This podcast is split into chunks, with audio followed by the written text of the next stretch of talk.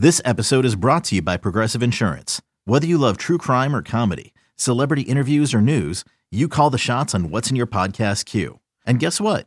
Now you can call them on your auto insurance too with the Name Your Price tool from Progressive. It works just the way it sounds. You tell Progressive how much you want to pay for car insurance, and they'll show you coverage options that fit your budget. Get your quote today at progressive.com to join the over 28 million drivers who trust Progressive. Progressive Casualty Insurance Company and Affiliates. Price and coverage match limited by state law. When you need mealtime inspiration, it's worth shopping Kroger, where you'll find over 30,000 mouthwatering choices that excite your inner foodie. And no matter what tasty choice you make, you'll enjoy our everyday low prices, plus extra ways to save, like digital coupons worth over $600 each week. You can also save up to $1 off per gallon at the pump with fuel points. More savings and more inspiring flavors make shopping Kroger worth it every time. Kroger, fresh for everyone. Fuel restrictions apply. This is for the passionate Seahawks fans, the ones who care about scheme more than hot takes, the, the ones who want X's and O's and not talking heads. From the eye in the sky, this is Seattle Overload. Is Seattle Overload with your hosts Matty F. Brown, Griffin Sturgeon, and Ty Dane Gonzalez. Let's go. Welcome to the Seattle Overload podcast. It is the film review of the week where Griffin and I will dive into what went wrong, and there's a bit more of what went wrong and what went right against the Las Vegas Raiders. Griffin is, if you're watching on the YouTube, holding up a drawing of what looks like a very nasty two back run, which we well, we'll get into that. But Griff, overall, the tape, uh, how much cope was there in the tape? Um, it it it was their first bad defensive game where it felt like the scheme was sound, and on the broadcast, I thought I saw it felt like there was a prevalence of like, oh, why are they reverting to stuff that they don't do well in against certain things, and there really wasn't upon review. They were actually pretty careful with it. Matty, you talked about before we went live. They actually had a lot more tools to their disposal that they use to shore up the issues presented by some of their main things, like the change up calls and supplementary calls off of the same looks. And um, the execution just fell apart, especially in the second half. Thought they, for the most part, they held up okay in the first half, with the problem areas being mm. tricky passing combinations on the rookies predominantly. In the second half, kind of everybody fell apart Although in the first half we also had Diggs with some miscues, with some great plays too. Um, yeah, sort of miscues. Sort of. I mean, obviously Diggs' two interceptions kind of cover up the first half, but there was a lot of still in the first half. There was weird like execution errors and the, the, them just executing better as well. But yeah, I'm, I'm encouraged by the defense. They actually, you know, they were moving the line a bit. They were they were fire zoning. They were doing things to solve like the issues they'd had in the fronts, like the the C gap issue. Uh, not just putting right. five technique in the bear front in the C gap, but also moving the line to close the C gap. Uh, and it worked when they did it. Right, right, and then also playing like you know rotating down into middle field close to like encourage the box uh, to be run on and then closing that box, uh, blitzing in the nickel four down looks to again alleviate stress, you know, prevent the offense. Because if you just sit in that one front each time, the offense is going to have easy blocks and they'll block it more assuredly each time and they'll be very confident and they'll just fit it up easier and easier. So you have to change the picture. And that's what Seattle did. And not only were they changing the picture, but they were making it easier for their their guys up front to fit the run. So that was big. So th- there are some positives, and I felt this is the, one of the first games actually that I felt they had a lot of like variety in the game plan, and that you know Clint Hurtt, and you, you could see sort of where it was going. It wasn't as like basic. I, I think they you know they've established what they want to be, and they started leaning into some more variety. And obviously they've had a bye week to look at their tendencies, look at what they were good at, and I think that showed up. It, it's just unfortunate that they're they got suckered in the big moments, like the run defense overall was pretty good. Like they got run on when they should have done, like when they when they uh you know they they posed a light box, but then they in the first half especially when they were in when previously we called a problem front, especially against like 21 personnel slash 12 personnel or like McDaniels likes mm. to blur the lines there with motion, um, putting a fullback in the backfield. Um, they handled a, large volume of those runs, like a high rate of those runs, really well. And like the linebackers, especially, were really on top of it. Like they knew what they were being tasked with, and that was encouraging. Um, and I think the linebackers really, up and with the exception of that final play, I think for the most part, like they were difference makers and toward the positive. Like they were doing their job with a lot of this. Um, when they when they had problems, it almost it wasn't schematic. It was really like an individual player up front, just absolutely falling apart. And you know the, the names that come to mind predominantly were Quinton Jefferson and um, L.J. Collier um, but Jefferson probably had the worst game of his football career. I've never seen him play that poorly against the run, and he's not a dominant run defender, um, but he can be fine. He can be serviceable, right? And he was playing like Robert Nkemdiche did last year, and like LJ Collier did last year. Now LJ himself also didn't play that great this game. He didn't have that many snaps to show how poorly he played, maybe, but um, you know, like with a larger sample, but I mean, Jefferson might single handedly be responsible for like 100 yards almost this game. Like it was, it, linebackers can't do anything when you have your defensive tackle in your lap five yards downfield and you have to fit one of the gaps outside of him. So um, it was horrendous. And then Poona Ford, I was hard on him in the, the game recap. I thought he actually played pretty well, but he had two plays that were just like really bad. Like he mm-hmm. kind of fell apart t- toward the end. Al Woods didn't have a dominant game, but he was fine. But again, he didn't have a dominant game, so that's another that's another piece to this puzzle of well, why was it so bad when one of your best players, instead of being dominant, who's usually dominant, is merely fine in in junction with all the other things around him. It's another reason why it, it all comes down. Um, but more positively, I mean, Brooks has been defending the run well this this year um, especially controlling for expectation of what the front and the call is, the box count and everything. It was really cool to see Cody Barton play with like full confidence all game long. I really think he only had like two reps or you can nitpick maybe. Um, I mean, on the front side of the play, on the back side of the play, two high, one high, you know, knowing what he needed to key, you know, how he needed to play because two high, one high, the, the what you ask of the linebacker can change, right? But the, the techniques and stuff um, he he just pretty much was what they needed him to be.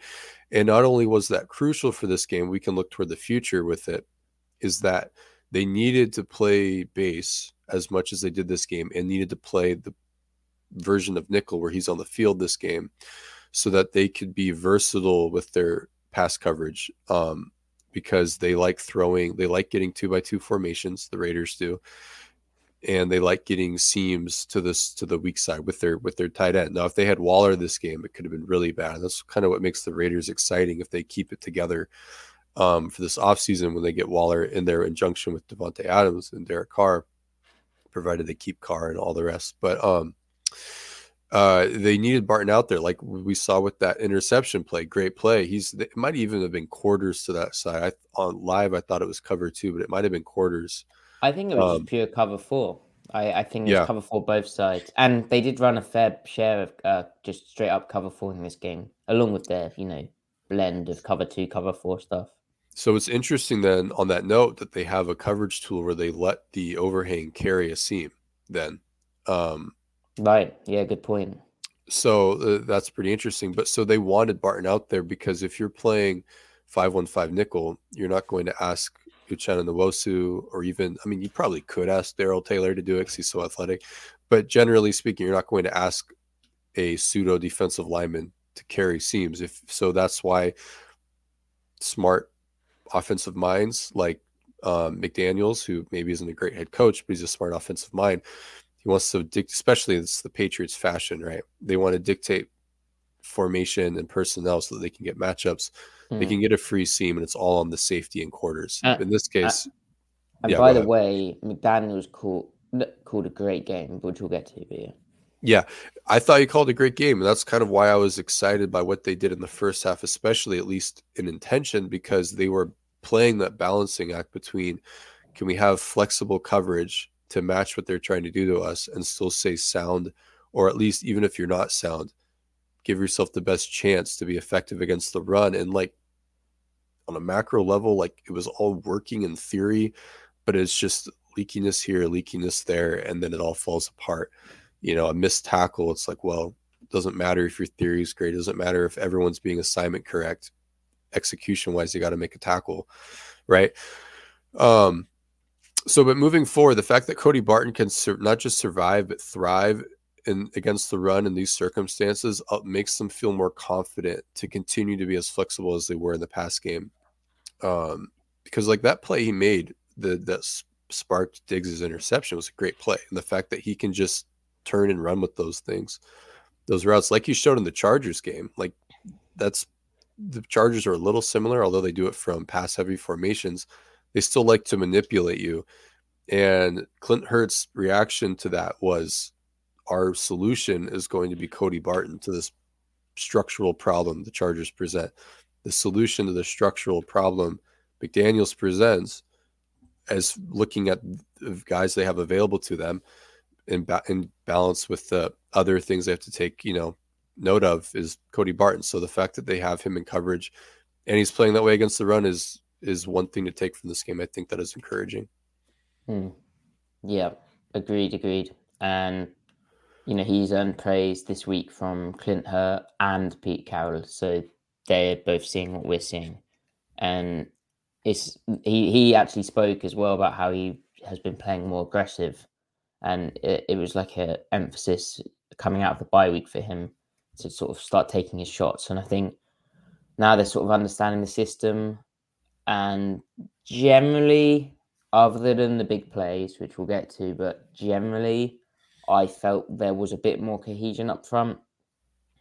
Now, there's just there was just weird moments. Like, I mean, we've we've dealt with one of the issues. The uh, Quandre Diggs, he was matched up on a on the running back in the flat. Uh, it's third and five, so he's sort of playing at the sticks. He gets done down the sideline, gives up the wheel route touchdown. Seattle running their bonus fire zone, so it's basically just cover three. That's unfortunate. And then there's weird stuff like, you know, there's a play where Coby Bryant blitzes, but the D line doesn't seem to get the call, and so they end up with like three guys in the same gap. There's little bust between like someone probably should have picked three up and no one did. Like, I just don't know how this keeps happening, but then maybe it's just you know they've added a bit more to the game plan this week. Maybe they're still sort of getting comfortable with that. And interestingly, Clint Hurtt he he won. He highlighted the youthfulness of the you know the secondary, uh, the the youthfulness in general of the defense. Mm-hmm. But he also was he went towards the fact that like they need to sort of reset after they have a bad play and they sort of get into a rut where like if they have a bad play or a bad drive they can't really claw their way back from it. And I mean that's an interesting perspective fr- from him. But yeah this this game it, it kind of was it became endemic like the little errors on on different plays where I think obviously you know McDaniels he was in imposing stress. He'd watched like like they tried that Barton interception was a play that Tampa Bay had tried to run, and I think got open. And and this was the same deal, but obviously Barton played it well. Seattle was ready for it, but like he tested them on that like jet motion into the into like the fast three to break their cover three rules, which it did again. Like although you know Seattle was able to rally to it, so it wasn't terrible, but like you know, he'd, he'd, he'd studied what was beating Seattle and he called stuff.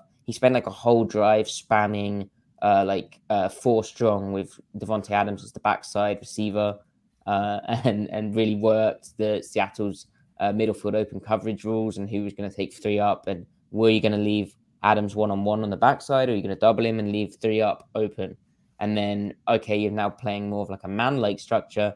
Well, now I'll start rub routing. Um, and, and getting into the flat and causing dodgy angles and stuff. Now, yeah, I said we've dealt with Diggs's Dig, one of Diggs's errors. The other one, I think, him and uh, him and Brooks weren't on the same page for that corner route touchdown. We, we spoke about that after the in our live reaction, but I mean, obviously Brooks expected help. Diggs was playing Adams. They he they didn't communicate well enough. That shouldn't happen. Now, again, yeah. it's it's kind of encouraging that you know these are mistakes. They're not like getting flat out beat, but hopefully they correct them. Anyway, you you're saying. Well, I was just going to just say like quarters in the red zone can get really funky, especially in the short red zone, right? Because right. and they had a fast three.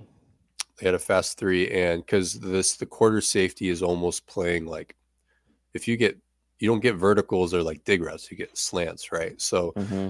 You, you want to help you want to help your corner or whoever is matched up inside on the on the slot receiver you kind of the the safety wants to give help, but then to the trip side, if the Mike is also matching the three, he's thinking, I'm going to build a fence all the way toward the end of the end zone.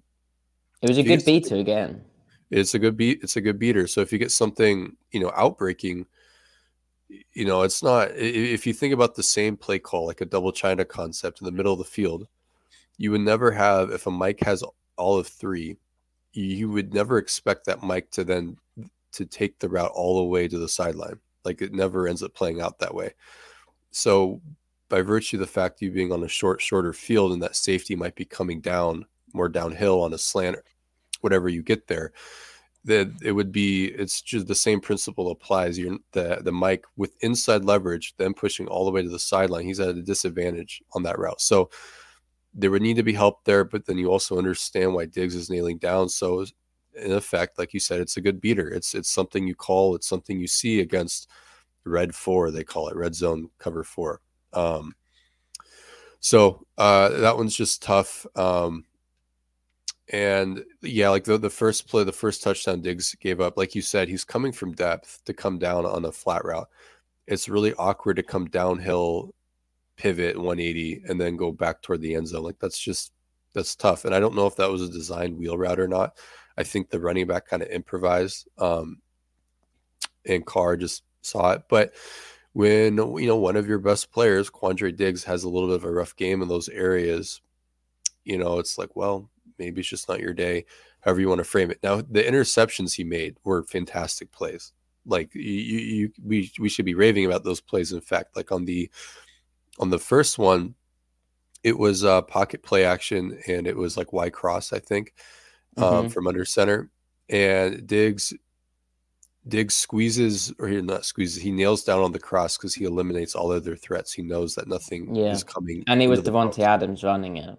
And it's Davante Adams. So he Diggs likes to be aggressive on teams that have a tendency to attack the intermediate middle of the field, like like Tennessee last year. They run a bunch of drift, mm. right? Or you know play action Diggs, and Diggs was his his normal depth was changing that game. He was playing more shallow. He's playing tighter, so he knows what teams do. So that was he earned that inter, that interception. That's that's film study and execution, um, and on the field smarts there. On the second one, yeah, Cody made a great play, but like he read that all the way, um, and and uh, and he came to it. Also, I think Brooks also contributed to the tip as well because he's the middle hook defender and he sees the given that it's quarters across the board the Mike goes strong.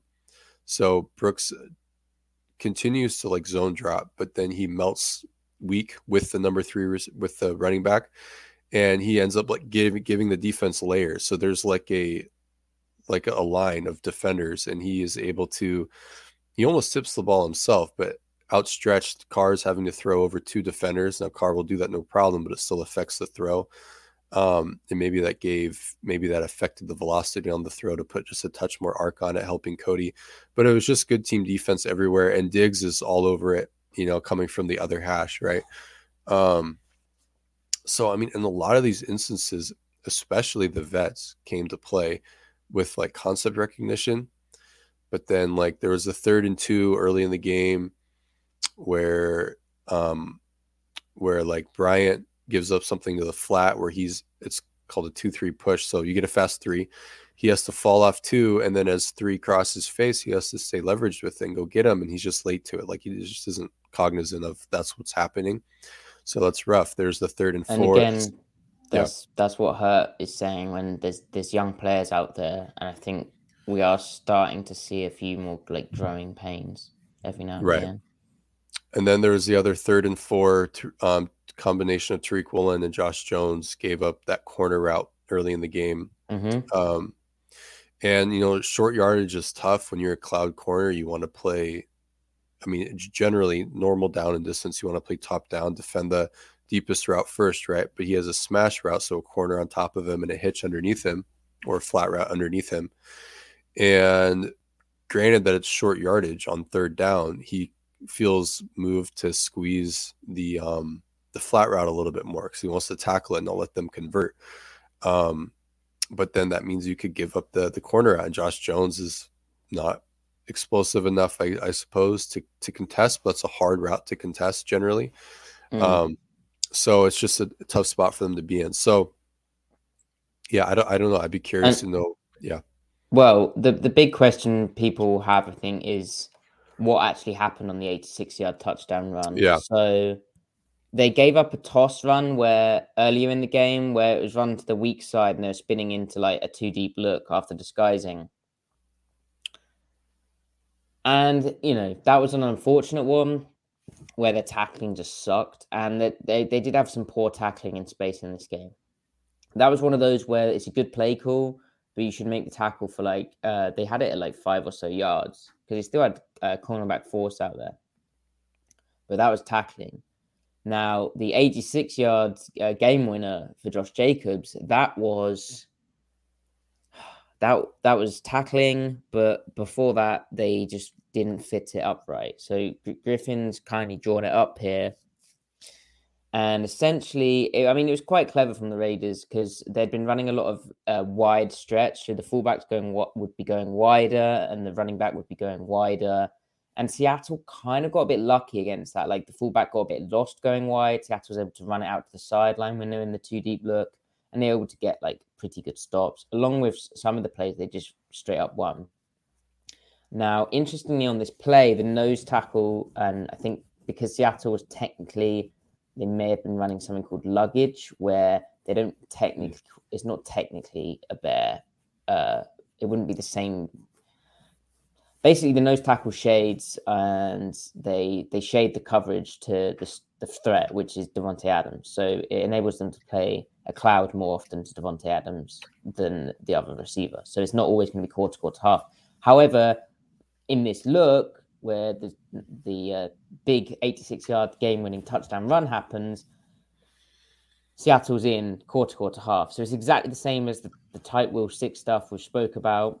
right. And and as Griffin has drawn up here, the Raiders run ran ISO. Now that was a problem for Seattle because the way in which that was blocked up, uh, Cody Barton, he is correct in falling into his A gap, but the way Seattle's fitting it.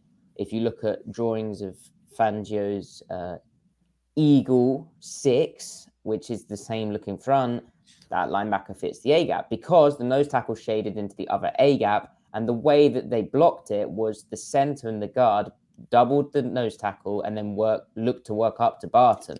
The cutback is still a threat. Barton has to play it, and the running back's path is tight. So but, but Barton still has to play it. Now, the front side kind of deal which was going on is Brooks took on the the fullback and he spilled the football because the way Seattle fits this is they have Barton as the backside kind of lever player, but he has a gap. Then they have Brooks, who he has technically the C gap, but he's more like a spill run through player. And then the outside help is supposed to be Quandre Diggs, fitting kind of the C gap also. But I mean, it's it's more it's more he's just the front side turn back player. He's the That's outside where- help. That's where and that- geometry gets you. That's where geometry gets you, but that's how Seattle has done it in the past. Is how uh, Mr. Bo Pelini he he did it, and obviously he's been influenced by Pete Carroll over the years. A, a big part of his thing is sort of constantly saying that a two high safety is the front side lever player or the backside lever player. Anyway, so what happened was Brooks spilled it and he took it on pretty thick. And interestingly, Pete Carroll wasn't talking about that play in particular, but he was just talking about Brooks. And he said, um, hold on, what did he say? Oh yeah, linebacker. He said linebackers get in trouble when they get because linebackers when they get in trouble they get out of position, and sometimes you know he's such an aggressive player. Pete said about Brooks. Now he didn't mention that play, but I think that was the play in his mind because Brooks was so aggressive. He smashed downhill on it. He was saying about how Pete's, uh, how Brooks still has a bit to learn, and I think it is sort of like you know his aggression sometimes does get him in bad spots, and but he still spilled the football. It was just it was just a bit wide, a bit thick, and it it didn't fully uh fully do well, it. Now it did it it did hit inside him, so he ends up losing the the block yeah, on the yeah, fullback. Yeah, and, he, he got he got kicked out. Yeah, yeah. So he didn't so, it. But I think sorry, go ahead. Go ahead. and Finish your thought. Well, yeah. If you had a thought. Yeah. So basically, then Clint Hurtt, interestingly, he he said that the having a solid fit with the outside backer and the corner was the the important part. And then he said, obviously, the the two high safety defense, the ball should never go for eight six yards because the two the two high safeties should come up and one of them should make the tackle. Right. Which was Josh Jones who took a terrible angle. But you were you were saying about Brooks. Yeah. Well, so it, I think first we start with, well, like you have already started with, when this this you've got seven mm-hmm. blockers, so eight gaps, and then initially in the box you have seven defenders.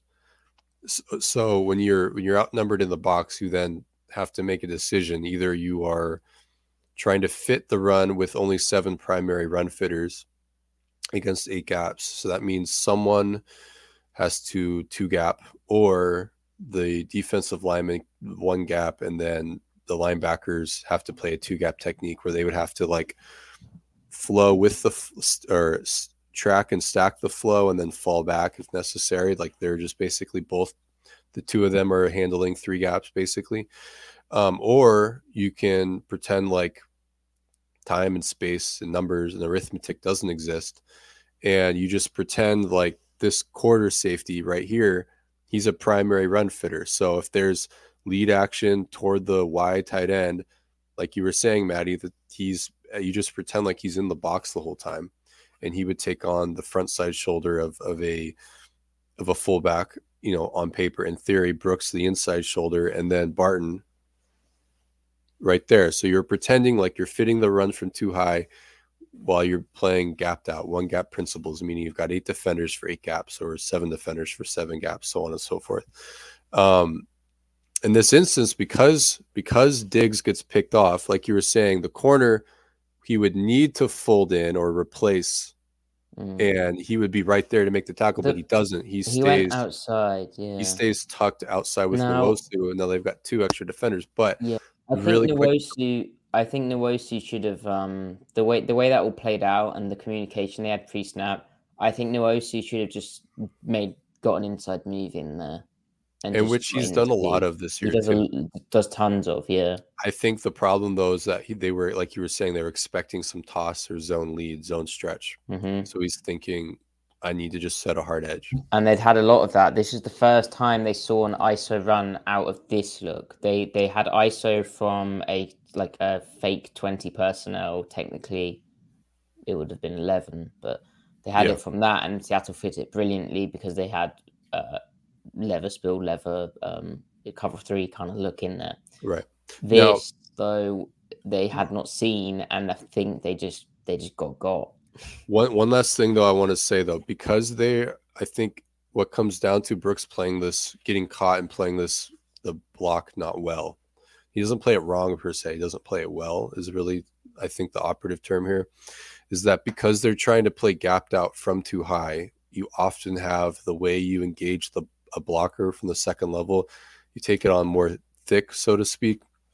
So you try to get more square down the middle and then work to the leverage that you need to, as opposed to something hurt shouldering the guy. Well, by the way. Yeah. So like they have plenty of examples this game where they're gapped out or or Brooks is the the front side lever defender, even if they're two high against stretch.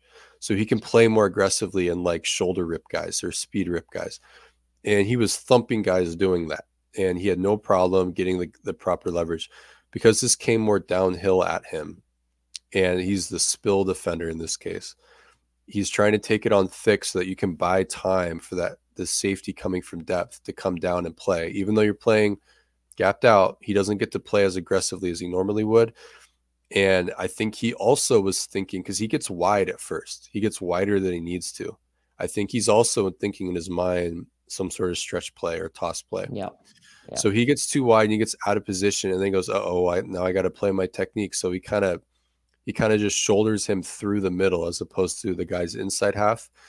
And then he just gets his feet messed up. And then the the tackle, the the the fullback doesn't even block him per se. He just turns which effectively blocks him because it's a game of leverage. But he doesn't like move Brooks's body per se, and that's just the angles and the way he takes it on and the mindset of, you know, it, it messes them up. And ISO really was a great change up to the lead and toss plays they were running, right, or the zone lead stuff. Um, I think all in all, though, the issues they had in the run game, as far as like how do you solve it, other than like individual players up front play better, like they have been playing prior to this point Matty, you said this. I think that they just they keep the same structure, the same schematic identity and all the beats and everything, but they just spin down into cover three from those looks slightly more often, mm. as often as they feel like they need to, to not just get the numbers right, but then let individual players then play faster. Because again, you're allowed to play more aggressive when you're gapped out versus when you're out gapped, regardless if you're trying to fit it gapped out or out gapped. So right. I don't know. And you know what? Like there's those two big runs. And then, as Cody Barton said, if you take them out, which obviously you can't play games like this every week, but if you take them out, the run defense is f- okay from an average perspective. Like they they did fine. It's just, and yeah, it's just it's just bad execution. And I mean, hopefully it finally fixes itself. It's just it's a bit crazy how it uh seems to happen every time. The other problem they had was they got got on third down. Like they just they just got got on third down, and the balance of the Raiders' offense didn't help. Like there was a lot of kind of you know third and six and under, which is like that cutoff point for. Well, it's it's sort of manageable, right? And you know, I, am not sure what their cutoff point is exactly, but they can still. uh They they have more. Run it a bit they have more things up their sleeve on third down that they can trot out when they think that there's a mismatch problem. Yeah. Um, um and, and, and I, you know, Seattle kind of got worked on third down in this game. So, yeah. Yeah. So, you know, it's really disappointing because the last time they faced a team that has Davante Adams, when not a whole lot of talent surrounding him, in this case due to injury, was course, the Packers game last year and their game plan was really solid. Again, I especially their third down game plan. Um, but I, I suppose we're going to see more things to give individual defenders more help in the future. I don't know if that means like more straight two man. I thought um, they did. I thought they did a fair bit of that though. Well, not yeah, two man, but right. like I felt, probably. I felt they did like a lot of.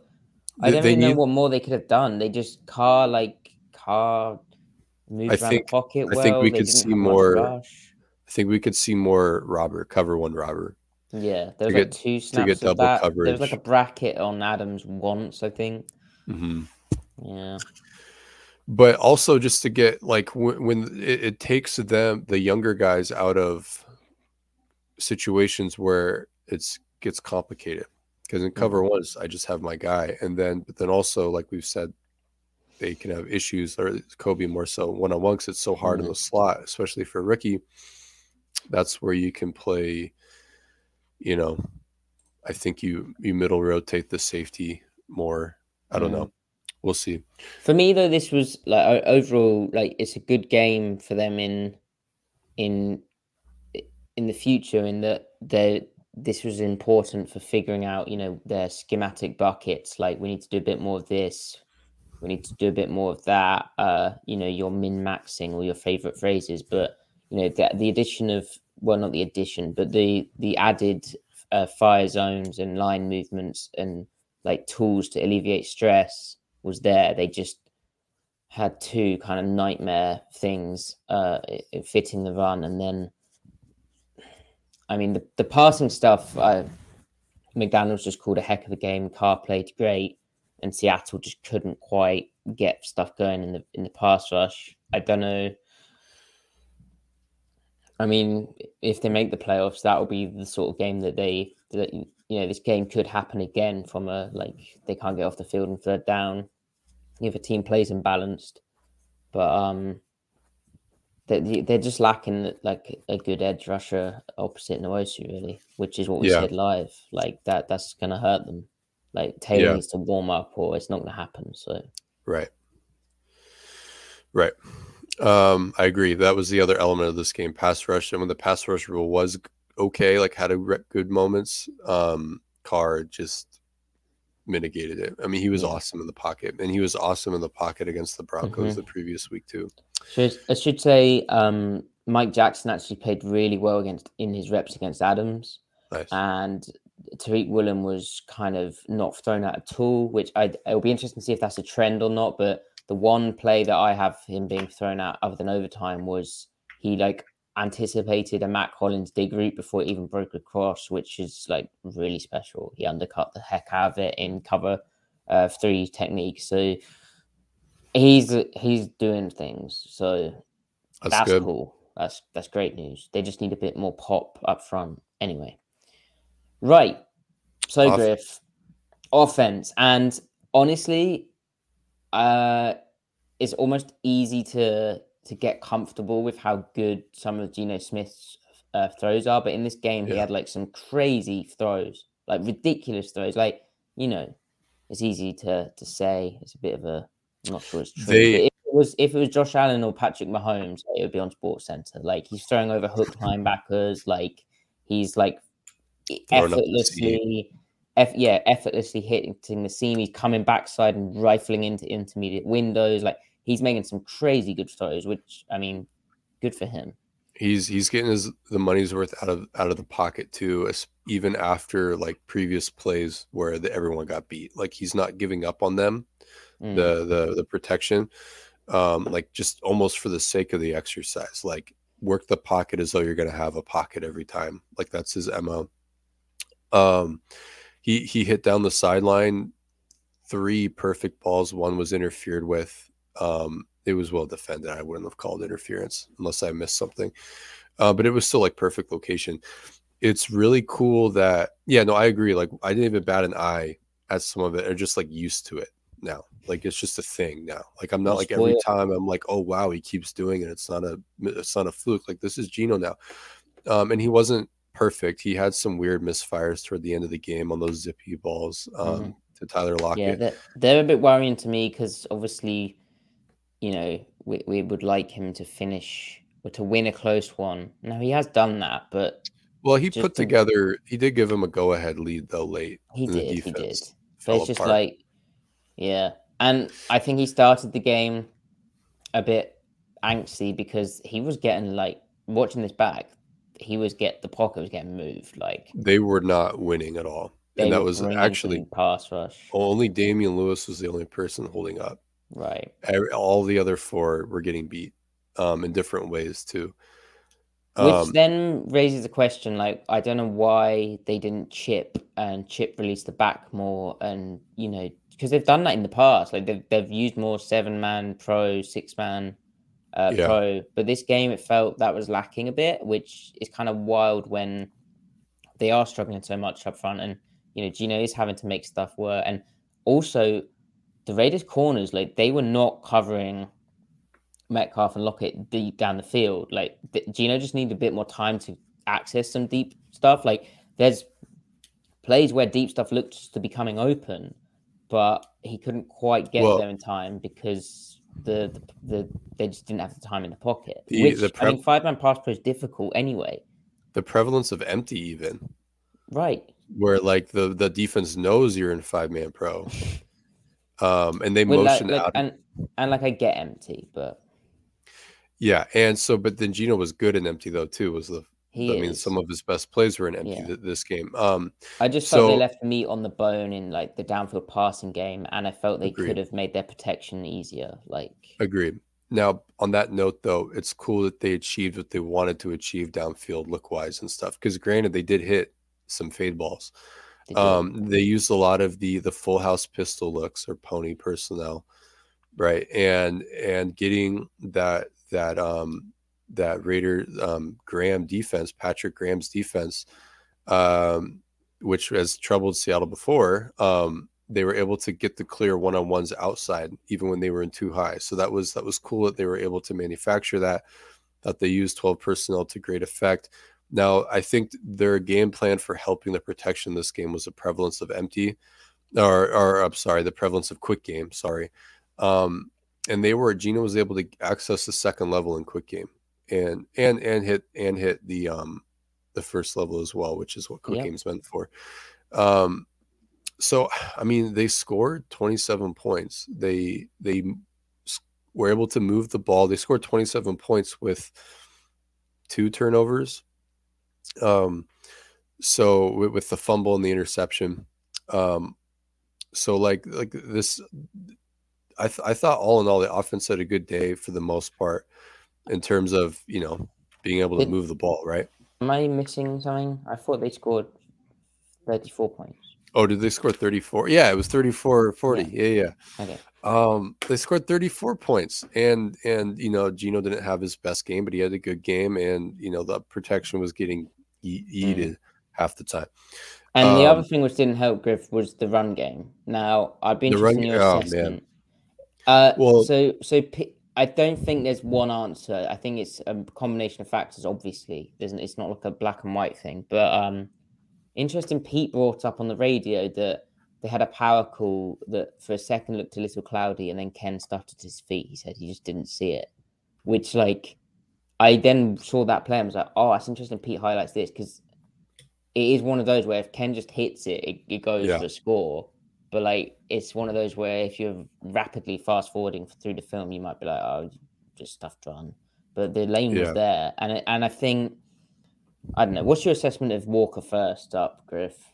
Yeah, I mean he has he has problems with reading plays out, you know, on the fly. It's it- sometimes he reads it too well to a fault, and he ends up dancing in the pocket more, or not in the pocket, dancing behind the line of scrimmage with extra steps, because he'll see you know just a flash of the other team's jersey in the gap and think, oh, that gap's canceled. But then sometimes he'll want to work back to that gap, so he'll press to the other side. Yeah, but the way he sort of weave- presses is so over dramatic, though. yeah, he, it's like do a subtle, like like instead of pressing backside, press the butt of your lineman and then bounce it. Because it's so just- over dramatic. He almost he like run he runs the the space out. He he he. Yeah. It, it's it's uh it's almost heavy handed. Like it's uh there's no subtlety to it. He's Yeah. bashing the keys. now now so so Nate Tice because he loved Ken Walker watching him in college. He described him as controlled chaos, and Mhm. I think he's always going to be chaotic, but it will work uh, with more experience. So he just needs to learn NFL game, NFL speed, and everything what he can and can't do, and his style will translate. I mean, obviously, because this was going on in the tra- this was going on in the games where he had like big rushing totals as Right. well. It just so happened that that actually ended up setting up defenders later down the line. Like, and you know, he he it, some of it worked a bit better. You know, and Yeah. I, I do think one thing is teams are really really telling that backside uh, edge defender like you know squeeze down the line because he's going to cut back to you, and he like will do the heavy handed thing. See that guy there, and then he'll try and run back into the the lane he's left, which was there. Yeah. And it's like it's gone now. Like it's the NFL Yeah. can't do stuff like that. Yeah. Yeah. So like he, he needs to look at some propositions where he knows he's only getting three to five yards depending on how he pushes the pile and just to kind of accept it. Like just get north. Right. Um, but you don't want to beat that into him too much No, no. because you also it's a delicate balance. Um now the easiest way to solve this is just to have better blocking too. That would help. Because the blocking was poor. It's it's only like what we just talked about was in the few examples where the blocking was good. He didn't really take advantage of it. Now maybe it's hard for him to know what to trust and what not to when it's so poor outside of it. You know, And it was it's, inconsistent. It's give and take. and but they were um, kind of they just lost up front, didn't they? Billings had a few uh, nice plays where I think he'd probably studied what like how Austin Blythe executes down blocks and he sort of beat him across his face and they had a good stunt going on. I thought Blythe like had two bad plays, but then the rest of the interior struggled, the exterior struggled. Crosby set edges great against Abe Lucas. Like, yeah, Um they need to trade for him, man. I don't care. They need to trade. okay, tra- trade for Crosby. Right, there we trade go. Crosby. Anything else, Griff, on the offense? Um, no, I think they just need to stay the course. And I mean, like, I really thought there were a lot of cool schematic things this game. Um, like more, a little bit more gun running again. Like they're they're hiding tendency everywhere. They still passed a lot, you know. So they're like they're they're being chameleon like, um, formationally, which is cool. Because Yes. then that defenses can't track down tendencies on them. So, um, yeah, Always useful. yeah. Right. So, Griff, next up is the Rams, and Ty and I have already previewed uh, their injury situation and the fact they're missing Matt Stafford, Wolford, Allen Robinson, your guy, Cooper Kupp, of the past guy. and I've Aaron moved on. Donald. Oh, you moved on, huh? Well, after that didn't pan out, you're just like, no. no. He was more. He was more when he was good. It was more of a Russ specific thing. Notice, uh, listener, how cutthroat Griff is. Very, very quick to move on. Hmm. It's always at the back of my mind. Um. Yeah. Watch yourself, Matty. Mm. Uh, offense, defense wise, they are facing a defense they faced quite a few times this year. They're facing their own defense, really. Um. With a bit more two high and a bit more four dry. Yeah. And and much less man. Like like they are almost completely zone. Hmm. Um. So I Pete don't think. Carroll had an interesting. Sorry, Pete Carroll No, had an ahead. interesting t- statistic that they've given up the least amount of explosives in the run and pass game. Really. Yeah, which is kind of crazy. Which is a run of twelve yards or uh, or more and a pass of sixteen yards or more. That's bizarre because I came across a stat that like contradicts that a little bit. Oh, It was, it was very it was contextual. It was it was specific to something and mm, I think it love- was like I think it was like something that was really damning of Bobby Wagner, even though his PFF grade is like the best linebacker in the league. Oh dear. But it's like it's like the number of e- explosives on balls caught between like zero and 15 yards over the middle of the field. Now that does not necessarily mean that's on Bobby Wagner because it depends No. totally on the call, the formation, but that is his Well, general area. to me, uh, And also explosives on runs in between the B gaps. So B gaps and A gaps. Very Oh. specific. But someone sent that to me Mm. and I was like, "Oh wow!" And they were they were they said Bobby has not been good on tape because they watch the Rams a lot, despite Yeah. his grades being very right high. so they were digging for that uh, to me that confirms also like more it's more about the calls they're calling to keep bobby from having to run vertical at someone like he is in the low hole or Yeah, pushing lateral From what I've seen, they don't ask play. him. They don't ask him to do anything. no no he's just sort of out there which um i mean he's good at diagnosing runs and Right. He's a bit slow he's good at shedding blocks still like he's good at feeling and the, the play and he's obviously got a wealth of experience and and quality football behind him but Team leader, all that. he doesn't really do anything um Yeah. I mean, probably have a great game and force like five fumbles but Yeah, i've said this yeah. but Um, so because they, they because they don't play a lot of man, I don't. I think they'll just keep DK on the left side.